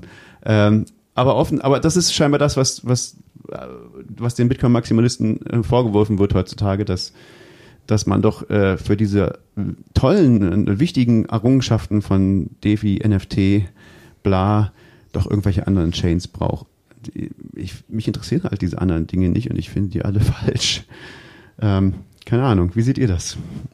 Na, es gab ja da diesen, du beziehst dich ja auch auf einen Artikel von Nick Carter, der irgendwie äh, ein bisschen die Runde gemacht hat. Jetzt der eigentlich sehr solide Artikel immer mit Schwerpunkt Bitcoin äh, und das auch ein bisschen verteidigt hat, den, den man vielleicht auf den ersten Blick so als Bitcoin oder Hardcore-Bitcoiner vielleicht nicht Maximalist hätte verorten können, der aber natürlich auch für ein Venture Capital Unternehmen äh, tätig ist oder das selber Das ist besitzt. seins. Also eins, eins gehört, glaube ich, nicht ihm alleine, aber Ja. er ist auf jeden Fall Teilhaber. und da auch in, in Kryptoprojekte investiert hat, also äh, und der jetzt irgendwie so einen, einen Artikel veröffentlicht hat, der einige Leute wohl verwirrt hat, weil das nicht mehr mit ihrem Bild äh, kongruent ist, was sie von ihm hatten, irgendwie als Ja, das, das war sehr seltsam, genau. Also er hat irgendwie halt mal, also es fing damit an, dass er irgendwie auf Twitter veröffentlicht hat, dass er stolz ist auf sein neues Investment in irgendeine Firma, die halt irgendwie so Lo- Logins macht über Web3-Kram, ja. Also irgendwie so für, für äh, über, über Keys. Äh, das die halt also mal ganz grob in dieses Web3-Schema reinpasst so und dann haben, sind alle, einige Leute irgendwie scheinbar aus, aus allen Wolken gefallen und so, hä, du bist doch, machst doch sonst immer Bitcoin-Artikel, wieso machst du hier so Shitcoin-Kram und das war zu allem Überfluss hat, dieser, hat da noch irgendwie, hat diese Firma noch irgendwie gesagt, sie arbeiten zusammen mit ähm, wie heißt, wie heißt die? Chainalysis. Was ja jedes solche Firma irgendwie machen muss, scheinbar mit irgendeiner Firma zusammenarbeiten, meint er dann, äh, weil die, das ist halt, äh, die haben halt KYC Requirements. Äh, und er meinte, ja, ist euch noch nie aufgefallen, dass ich so eine Firma habe? das ist irgendwie jetzt noch. Insofern kann ich das noch verstehen, aber, aber da kommt dann halt, kam dann halt so ein Artikel nach, wo er im Prinzip gesagt hat, na ja, aber ja, sowas habe ich schon immer gemacht und Bitcoin-Maximalismus ist sowieso dumm.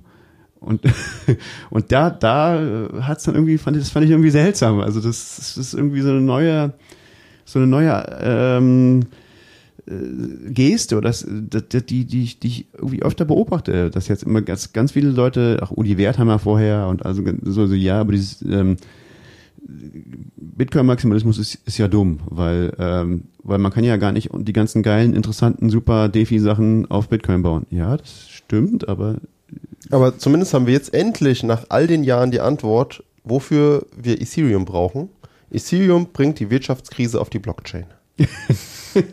Ja, genau. Es, es, ist halt, das ist halt meine, genau meine, mein, äh, meine Wahrnehmung. Das Ethereum ist halt so ein Meta-Scam. Es ist halt eine Plattform, um neue Scams zu entdecken. Alle vier Jahre kommen neue Scams raus. Die, äh, und dann kollabiert das Ganze wieder irgendwann und, und, und klar, kann man machen und ja, könnte man wahrscheinlich theoretisch auf Bitcoin auch machen, aber wollen wir gar nicht.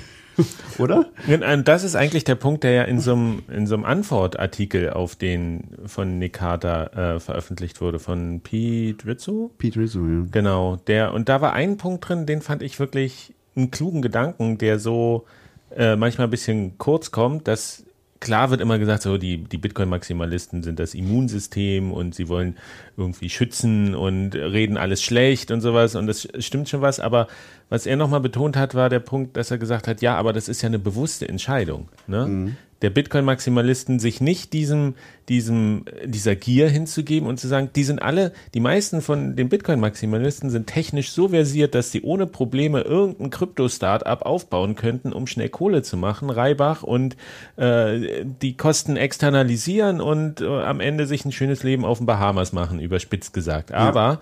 es ist die bewusste Entscheidung zu sagen, nein, genau das wollen wir nicht und wir stecken unsere ganze Mühe da rein, nehmen in Kauf, nicht irgendwie über Nacht mega reich zu werden, obwohl wir es könnten, sondern mhm. zu sagen, Leute, wir brauchen dieses Casino nicht. Das ist genau das, was wir eigentlich nicht wollten mit diesem ganzen System. Und dass man das eigentlich mal wertschätzen sollte, was das bedeutet, darauf zu verzichten und zu sagen, sich zu reduzieren und zu sagen, ich, ich persönlich, ich will das nicht und ich will das auch nicht für andere. Deswegen ist das, ich bin ich verzichte da selber drauf und ich versuche Leute davor zu beschützen, da ihr Geld zu verlieren, weil die Leute, die damit Geld machen, sind die, die es initiieren. Mhm. Und das wären zum Beispiel Bitcoin-Maximalisten oder es sind ja auch frühere Bitco Bitcoiner, die sich ja. irgendwie äh, Ganz äh, viele. dem, dem Lockruf des Geldes, um es mal einfach zu sagen, verfallen sind und zu sagen, ich möchte jetzt hier was machen oder ich will vielleicht auch was technisch machen, aber da sich so auch in, naja gut, äh, will ich jetzt gar nicht so weit ausführen, aber so dieser, dieser Verzicht einfach, dass das Punkt, eine moralische ja. äh, Entscheidung ist und auch Größe erfordert eigentlich, so auf einer, auf einer menschlichen Ebene, zu sagen, ich möchte nicht reich werden auf Kosten anderer, so wie es seit Jahrtausenden, zuletzt 2008 und sowas, oder dieses ähm, sich einfach aus diesem System rauszunehmen und zu sagen, wir wollen was anderes bauen. Das, ja, das finde ich ein sehr guter, guter Punkt. Das stimmt, das hast du, finde ich, gut, sehr gut rausgearbeitet. Das ist, dass, dass eben Bitcoin-Maximalismus ist nicht nur eine Beobachtung oder eine, eine Geist, also, also so ein, ähm, ein Statement zum, wie die Welt ist, sondern mehr ein Statement darüber, wie die Welt sein sollte. Äh, mehr, mehr, eine, mehr eine Entscheidung, eine bewusste Entscheidung dagegen gegen etwas, etwas nicht zu tun, sozusagen. Genau. Was man machen könnte, aber gleichzeitig eben auch nicht so weit zu gehen, wie die, äh, wie die salty Hater, die halt sagen, das ist alles Scheiß. Alle, alle inklusive Bitcoin, alles, was in Krypto ist. Ist alles ist eine Suppe. Alles, alle Suppe, alles Betrug, sondern es ist so ein Middle, Middle Ground. Es ist so ein Mittelweg zu sagen, hey, doch, hier ist was, hier ist was, was Wert hat. Bitcoin hat Wert. Das ist was, was wertvoll ist und was wichtig ist. Aber gleichzeitig lehnen wir ab, die Exzesse und das Überschießen und das, wir machen, wir, wir ziehen einfach die Newbies rein und, und machen Geld aus ihnen, das lehnen wir halt ab. Das ist keine, das ist, darum sind wir nicht hier. Ähm, und das ist, glaube ich, ein ganz wichtiger Punkt, der vielleicht auch noch nie so genau artikuliert wurde wie in diesem Artikel von Pete Rizzo. Und finde ich, den hast du gerade nochmal sehr, nochmal zugespitzt irgendwie. Das ist, glaube ich, ganz. Ja, es ist am Ende, ist es ja auch, ich meine, auf Twitter habe ich jetzt gerade gesehen, wie ist das, wollen wir, wer hat Interesse daran, Volkshochschulkurse für Bitcoin zu geben oder sowas. Und das ist so, diese, klar kann man jetzt wieder sagen, oh, da soll wieder was verkauft werden und alles. Und ich habe auch diese, die Rückmeldung schon bekommen aus, ähm, äh, aus Darmstadt, dass, da gibt's auch so eine Reihe, äh, Verstehen Sie Krypto, wo immer montags ist ein Vortrag zu verschiedenen Bereichen und da war wohl auch eine Diskussion zu Bitcoin oder ich glaube, Bitcoin war da Teil davon, wo es hoch emotional irgendwie herging. Und man kann darüber streiten und man muss darüber streiten, aber es gibt ja wirklich bei vielen auch dieses Interesse, einfach aufzuklären. Äh, und, mhm. und so erstmal diese, diese, diese ähm, Bildungsgrundlage zu schaffen, so finanzielle Allgemeinbildung, was ist Geld? Ich meine, dieses klassische Rabbit Hole, in das man fällt. Ja. Äh, und das wird ja oft auch unter den Tisch gekehrt, dass das, ich meine, wer im DeFi-Bereich versucht irgendwie zu erklären, was Geld ist?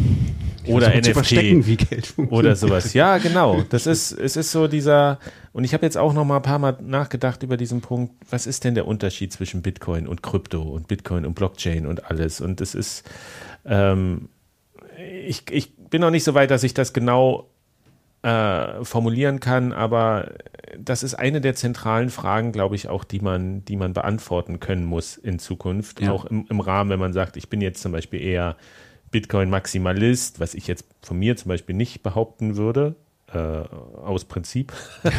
aber du bist es ja.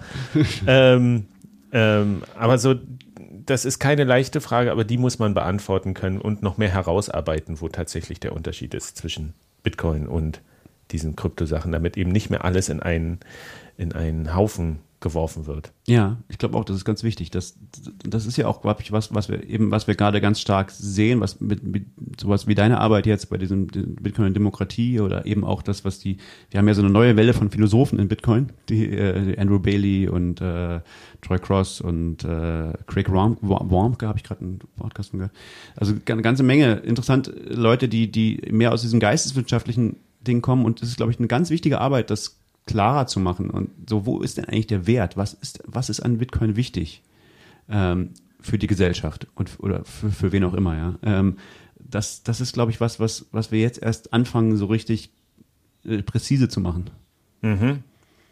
Und damit kommen wir zu unserer nächsten Kategorie.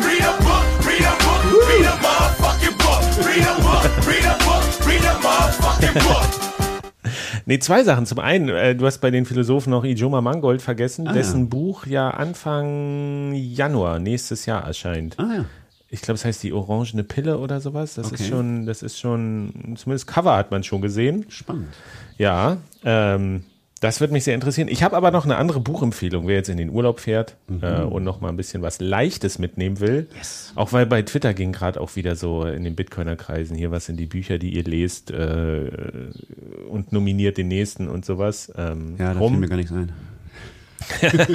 ich habe auf jeden Fall ein Buch, was ich äh, auch darüber hinaus gerne nochmal vorstellen würde. Äh, und zwar ist es Money Matters, ein Comic-Essay über Geld von Julia Schneider, Pauline Kremer und Miriam Beblo. Ich hatte mit, mit der Julia Schneider im Rahmen des Magic Future Money Projekts auch mal kurz Kontakt und die haben halt so ein Band rausgebracht, das hat, ich habe jetzt hier das Softcover, das gibt es auch als Hardcover, 160 Seiten, wo halt wirklich sehr angenehm dieses Thema Geld aufgearbeitet wird oder eben nicht nur Geld, sondern auch so Rahmenthemen rund um Geld. Grafisch sehr schön gemacht, denn man hat meist so auf der einen Seite das Oberthema und auf der anderen Seite dann so sechs kleine Comic-Strips oder ja nicht wie Comics, aber so sechs Bilder, wo dann mit ganz kleinem äh, Textkasten was dazu erklärt ist. Und da geht's halt um alles von Reichtum über äh, äh, Bescheidenheit, über Geld reden, ähm, Geld in der Musik, wie es ist, finanzielle Unabhängigkeit zu erreichen, was Altersvorsorge bedeutet, Schulden. Und es ist wirklich so, es ist halt ein Essay. Es ist so ein ganz anderer Ansatz, da mal ranzugehen. Ein grafischer Essay. Genau, ein Comic-Essay. Aber in einem Stück. Oder, oder so? Na, es sind so diese kleinen Kapitel. Das Oberthema ist halt Geld. Ähm, aber dann hast du hier äh, Bankensterben, äh, Blockchains und Bitcoin. Da komme ich gleich nochmal drauf zu. Was bedeutet überhaupt Financial Literacy, Geldschöpfung, Geld im Alter, Gold, äh, Lotto, Kryptowährung, Kapitalismus. Also es sind wirklich ganz viele unterschiedliche kleine Aspekte, die so die man aber so hintereinander weg konsumieren kann, weil es eben wirklich sehr angenehm aufbereitet ist durch diese Bildsprache und durch diese leichten Sätze und es sind halt aber auch noch viele Links drin. Also Das klingt ja nach dem immer. ganzen Rabbit Hole in einem Buch zusammengefasst. Naja, zum Thema Geld, nicht zum Thema Bitcoin. Ich muss sagen, so beim Thema Bitcoin gibt es so den Kritikpunkt, es wird erklärt, wie eine Blockchain funktioniert, aber genau diese Unterscheidung zwischen Bitcoin und Krypto, die wird nicht getroffen an der Stelle. Schade. Ja, es ist schade. Ich, ich kann da jetzt keinen Vorwurf machen oder sowas. Das ist halt komplex und da muss man sich re- reinarbeiten. Und es gibt auch ein Kapitel zu NFTs und zu. Äh, Nein. ja, na, es wird ja zumindest mal erklärt. Das ist ja schon wichtig. Also man kann es ja nicht totschweigen. Ähm, also es wird jetzt nicht gehypt, muss ich sagen. Das ist ja, das ist. Wird auch Multilevel-Marketing erklärt? Und, nee, aber. ja, hoffentlich.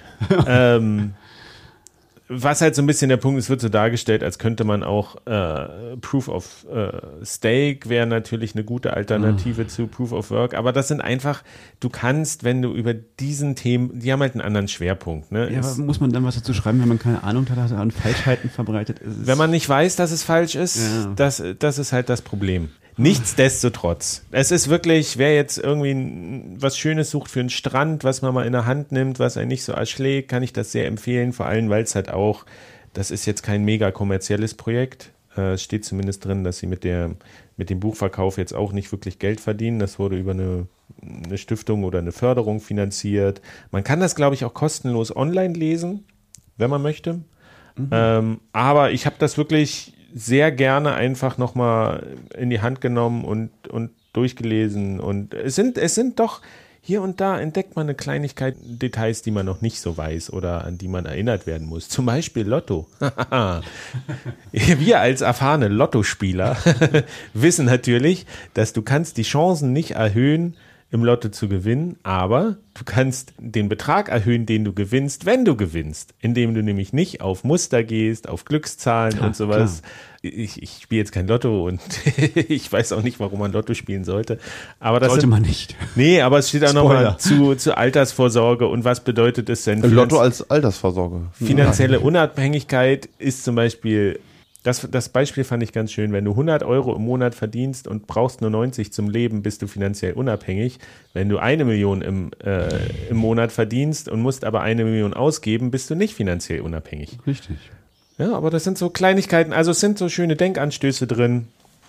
Für die Urlaubslektüre kann ich das sehr empfehlen. Money Matters. Money matters.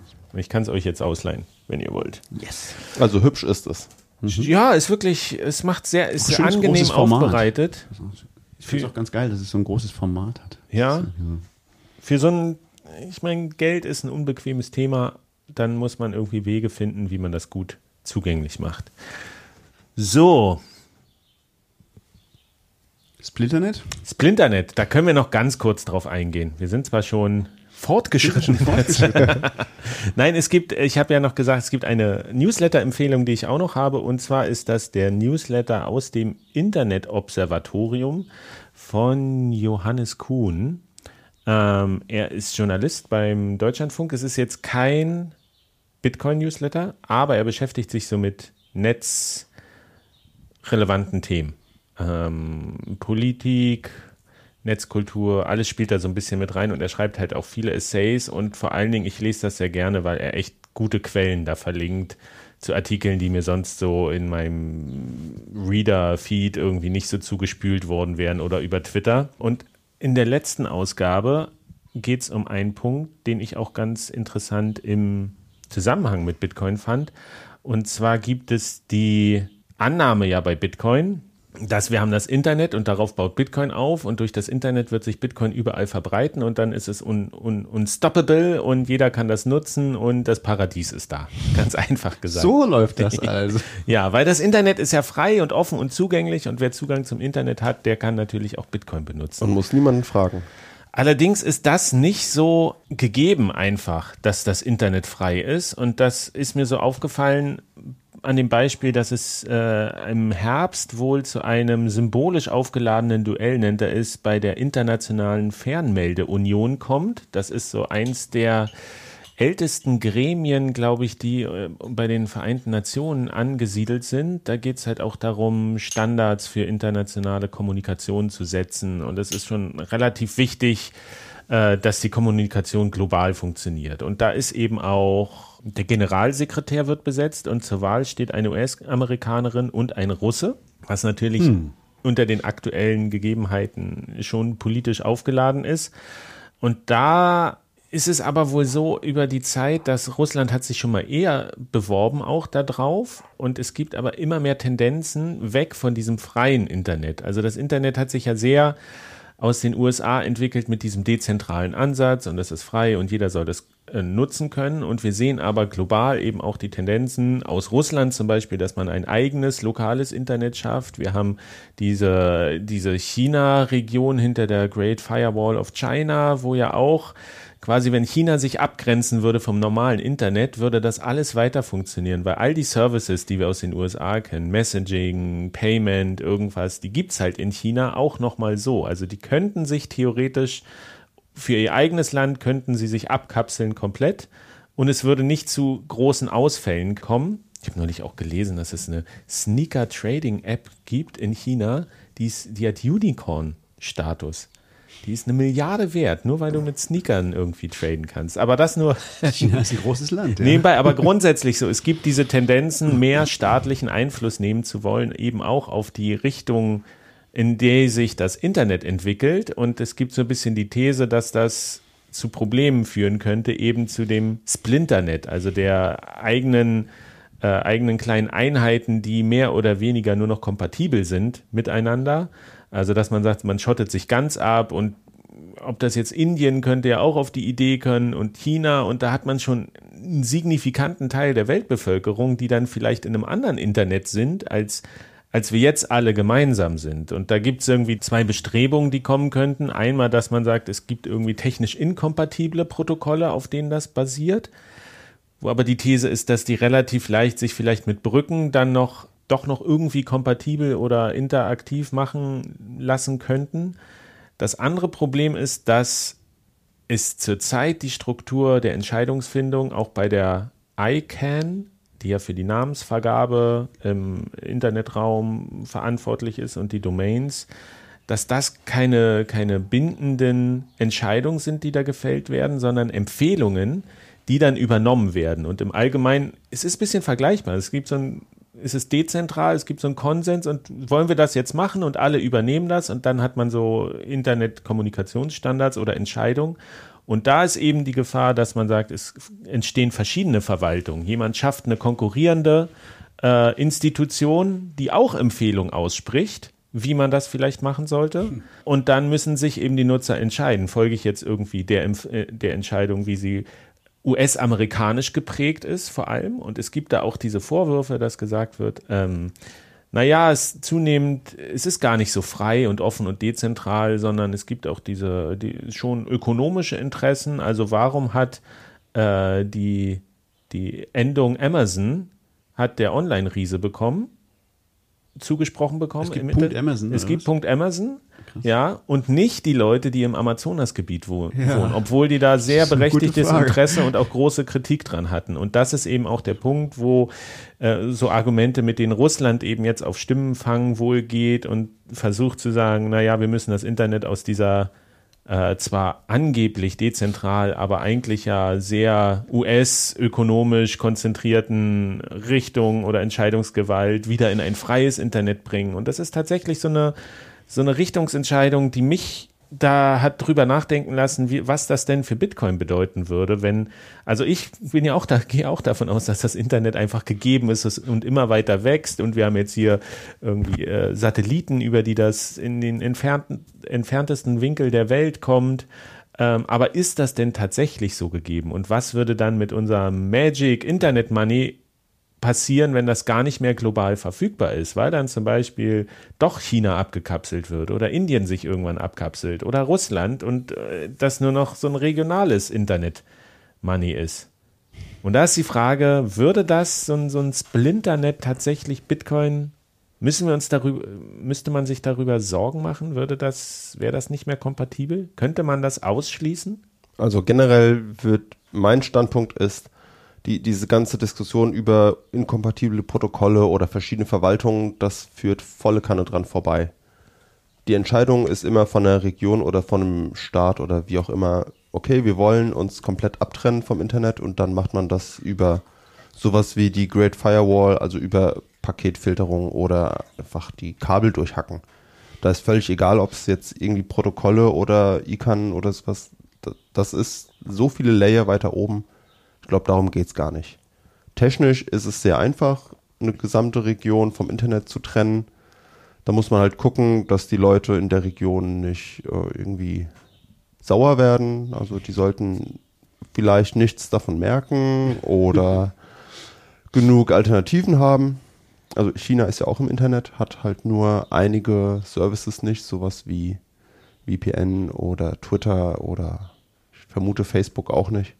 Das interessiert die aber halt nicht, weil die ihre entsprechende Services haben, die in ihrer Sprache sind und die, die genau das Gleiche tun, halt nur ähm, auf die Look. Aber das, das ist, also die meisten Services sind halt für die Chinesen nicht interessant, weil die halt ihre eigenen Äquivalente haben, was weiß ich, Baidu statt Google und oh. keine Ahnung, irgendwo, äh, WeChat statt Facebook, Twitter und Ding. Äh, also das das ist klar, du musst halt eine Alternative bieten und insofern, das ist schon, ja schon, ist ja schon längst so. Also das ist, insofern gibt es schon längst verschiedene Internet, aber die sind natürlich immer noch äh, kompatibel auf der Ebene von, von TCP/IP ähm, sozusagen, bis auf das sie auch da halt blockiert werden. Aber ja, ich weiß, das ist ein bisschen die Frage, worüber man da jetzt genau redet. Also, dass es gibt, dass es diese, dass man, man denkt ganz oft, das Internet wäre sowas, was gegeben ist. Was gegeben ist, was überall das Gleiche ist, das ist es halt schon noch, schon lange nicht mehr oder also schon seit vielen, vielen Jahren nicht mehr. Also, war es auch in auch Deutschland zeitweise war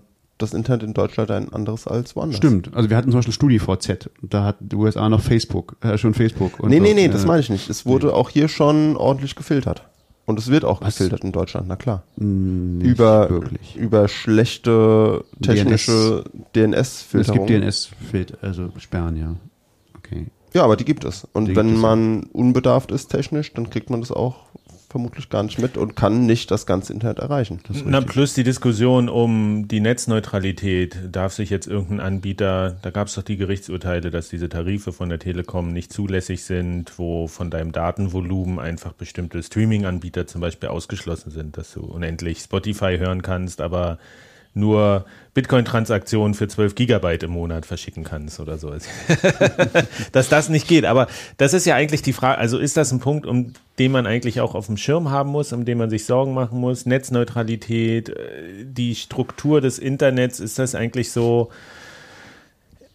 unabhängig davon, was man dagegen machen kann, aber ist das ein Faktor, den man berücksichtigen muss, dass Bitcoin tatsächlich auch in diesem Splinternet irgendwo gefangen sein könnte oder nicht, nicht, nicht mehr transportiert werden kann? Oder kann das, siehst du das als keine Gefahr? Oder würde, werden, lassen nicht, sich nee. da so schnell Brücken bauen, ja. dass und das Interesse, das ist ja, Bitcoin hat ja immer Interesse äh, bei den Leuten, dass sie das machen und bauen und die werden da Lösungen finden, das immer sofort zu überbrücken. Genau, also das glaube ich auf jeden Fall. Genau, also das, das ist, darum ist das technisch, glaube ich, kein Problem, weil, weil eben, wenn jemand, weil, weil die Leute ja ein Interesse, oft ein finanzielles Interesse daran haben, das äh, zu überwinden und weil Bitcoin im Prinzip ja über über SMS geht.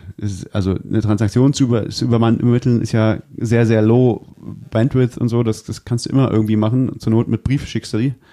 Ähm, das ist ganz egal. Äh, es kommt dann wirklich ein bisschen drauf an, was meint man mit Bitcoin. Also dann, wenn jetzt eben schon wieder äh, excuse the pun, äh, Mining ist dann zum Beispiel wieder ein anderes Ding, weil äh, da willst du natürlich schon wissen, was die letzten Blöcke sind, sonst kannst du darauf nicht aufbauen und so. Aber auch das ist relativ braucht relativ wenig Bandbreite, selbst das kriegt man eigentlich über, zur Not über Satellit hin. Ähm, also das, das, das geht schon alles. Ähm, es kann halt, wenn, wenn jemand wirklich zum Beispiel irgendwie die, die Bitcoin-Ports blockieren würde oder so in seinem Land, dann müsste man halt dann VPN benutzen oder so. Also, aber das, das ist alles sehr einfach technisch umzusetzen. Die Frage ist, wie restriktiv das, ob dann wirklich Leute mit Knarren rumlaufen und gucken, auf welche Ports auf deinem, äh, so, äh, auf deinem, äh, wie heißt sowas, NAT, auf deinem ähm, Router frei, freigeschaltet wird. Das bezweifelt, das haben wir, glaube ich, noch nicht gesehen auf der Welt. Ähm, aber also ich glaube, da muss es schon sehr weit kommen, dass das wirklich ein technisches Problem wäre für Bitcoin.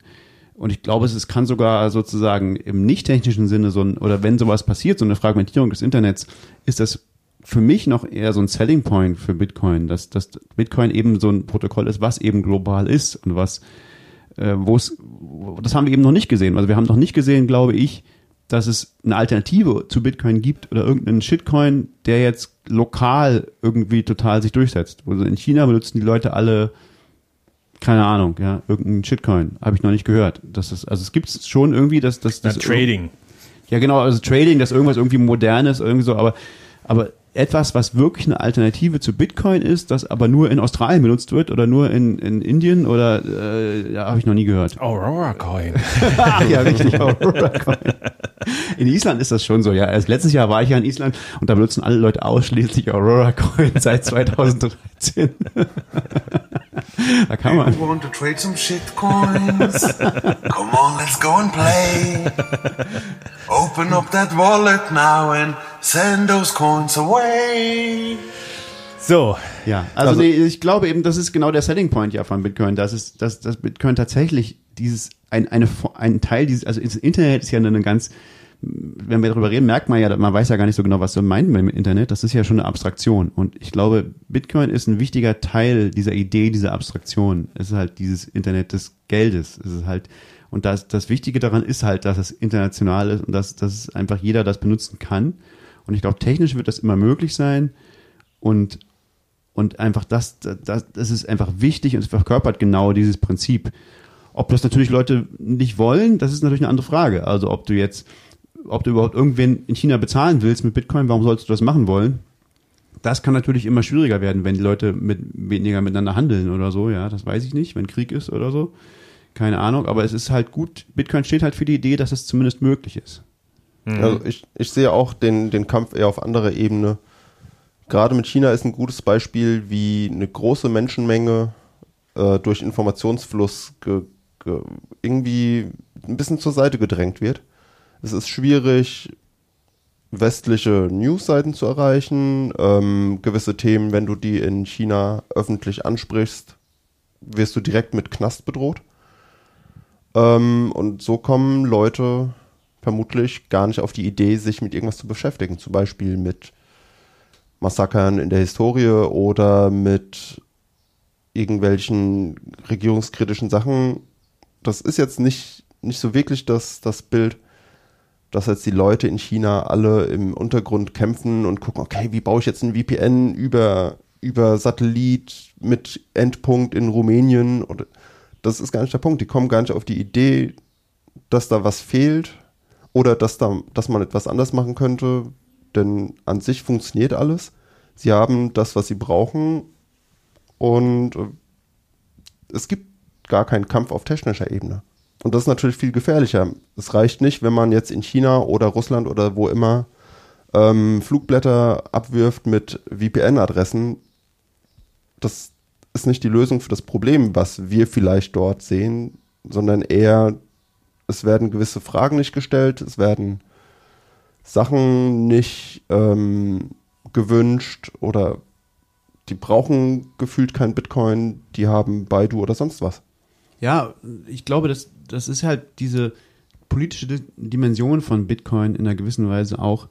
Bitcoin steht halt schon, glaube ich, für eine, für, für eine gewisse Politik, für eine gewisse ähm, Idee, äh, sehr, sehr ähm, generelle.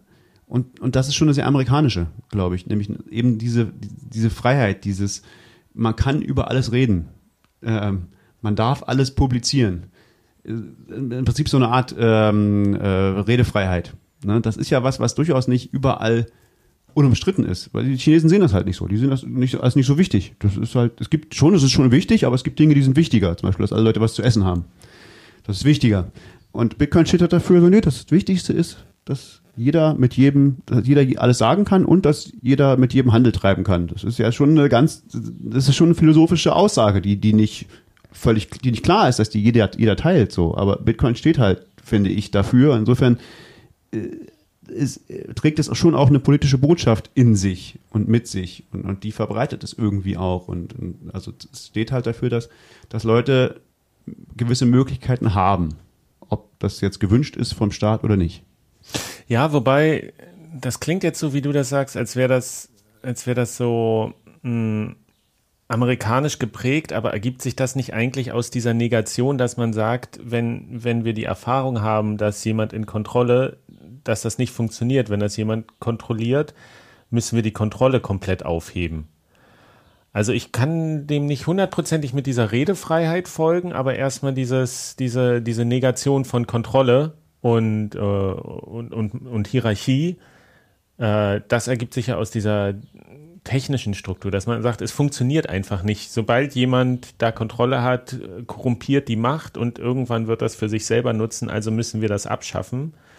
Was sich jetzt aber nicht als, als man findet das schon in, in, den, äh, in den USA wieder, aber ich würde das jetzt nicht so als amerikanische Prägung, aber es kann natürlich so wahrgenommen werden, weil es Naja. die große Schnittmenge hat zu den zu, zu Werten, die in der westlichen Welt und vor allem in Ja. den USA stark vertreten werden. Ich glaube schon, dass es ganz stark damit zusammenhängt und ganz stark das verkörpert. Also, weil es kommt ja aus dieser Cypherpunk-Bewegung. Und, und die, die Cypherpunk-Bewegung ist ja sehr explizit darin, dass sie die Rechte, insbesondere die Informationsrechte des Individuums gegenüber von starken ähm, Gegnern wie, wie Kooperationen und, und insbesondere Staaten äh, stärken möchte. Ne, Also das ist, darum geht es den Cypherpunks. Und das davon, das ist, davon ist Bitcoin für mich eine Emanation. Also es kommt daher. Ähm, und das ist also ganz stark das, das, die, das Recht des Individuums. Ob das jetzt das Recht auf äh, Privatsphäre ist, auf äh, ähm, äh, freie Rede, auf äh, Handel, was auch immer, ja, was jetzt das spezielle Recht ist, aber es, ist, es geht immer darum, die Rechte des Einzelnen gegenüber mächtiger Organisationen, gegenüber von mächtigen Organisationen aufrechtzuerhalten. Das ist also ein ganz stark individualistisches Ding und das steht für mich schon auch äh, in so einer sehr amerikanischen Tradition irgendwie. Aber es ist vielleicht gar nicht explizit, kommt es gar nicht daher, aber es, aber es ich, die Cypherpunks sind für mich was sehr, sehr Amerikanisches. Sagen wir mal so. Und Okay. Deswegen finde ich sehr schlüssig, dass heutzutage ganz viele Verteidiger von Bitcoin, die auch eben philosophisch so ein bisschen Bitcoin verteidigen, wie zum Beispiel jetzt die Human Rights Foundation, die kommen halt aus so einem ganz amerikanischen, ganz stark amerikanischen Kontext, die, wo, du, wo, wo du heute dir auch vorstellen kannst, dass also, dass Bitcoin halt, von wem wird Bitcoin heute verteidigt und von wem wird es angegriffen? Es wird angegriffen von den Grünen, den Linken und den Sozial Sozialdemokraten, es wird von der Bild-Zeitung verteidigt. Warum? Ja, also ich glaube, das passt. Das ist schon irgendwie richtig. Äh, Das, weil, das, weil das eben was ist, was, was, was das, das verteidigt bestimmte Freiheiten, ähm, die für Amerikaner sehr wichtig sind. Und andere Leute sehen vielleicht nicht so sehr, dass diese Freiheiten so wichtig sind, weil sie andere, weil ihnen andere Dinge wichtiger sind, wie das, das Freiheit ist für die gar nicht so sehr ein wichtiger Begriff, sondern mehr sowas wie Wohlstand oder so oder äh, Gleichheit oder so, ja. Und ich glaube, äh, in China zum Beispiel, Chinesen ist, glaube ich, wichtiger, dass dass allen Leuten irgendwie gut geht, als dass alle Leute frei sind. Ähm, man kann da durchaus verschiedener Meinung sein. Und ich glaube, den Amerikanern ist halt sehr wichtig, dass die Leute frei sind in diesem Sinne. Das ist ein guter, ich finde, das ist ein guter Gedanke, so eine philosophische Prioritätensetzung eigentlich, das von der Perspektive nochmal zu betrachten, um auf dieser Schlussnote hier heute zu enden. Ich, äh, das ist, ja, ja, ja, ja, ja. Also ich werde da noch ein bisschen drüber nachdenken und vielleicht der ein oder andere da draußen ja auch. Ich weiß nicht, wenn, ähm, habt ihr noch was auf der Liste? Sonst? Nee, gutes Schlusswort. Erstmal, erstmal haben wir es geschafft. War ja schon wieder eine ordentliche Runde hier. Mittagessen? Auf jeden Fall. Gut, dann machen wir hier heute den Deckel zu. Ihr guckt mich so an, Wir warten nur auf dich. macht's gut und verschlüsselt eure Backups. Schönen Sommer, ciao.